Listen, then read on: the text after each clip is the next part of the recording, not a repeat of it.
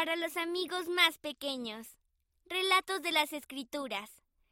Los pastores visitan al niño Jesús. Una noche, un ángel visitó a unos pastores en un campo. El ángel les dijo que había nacido un bebé importante. Su nombre era Jesucristo. Él sería el Salvador para todas las personas del mundo.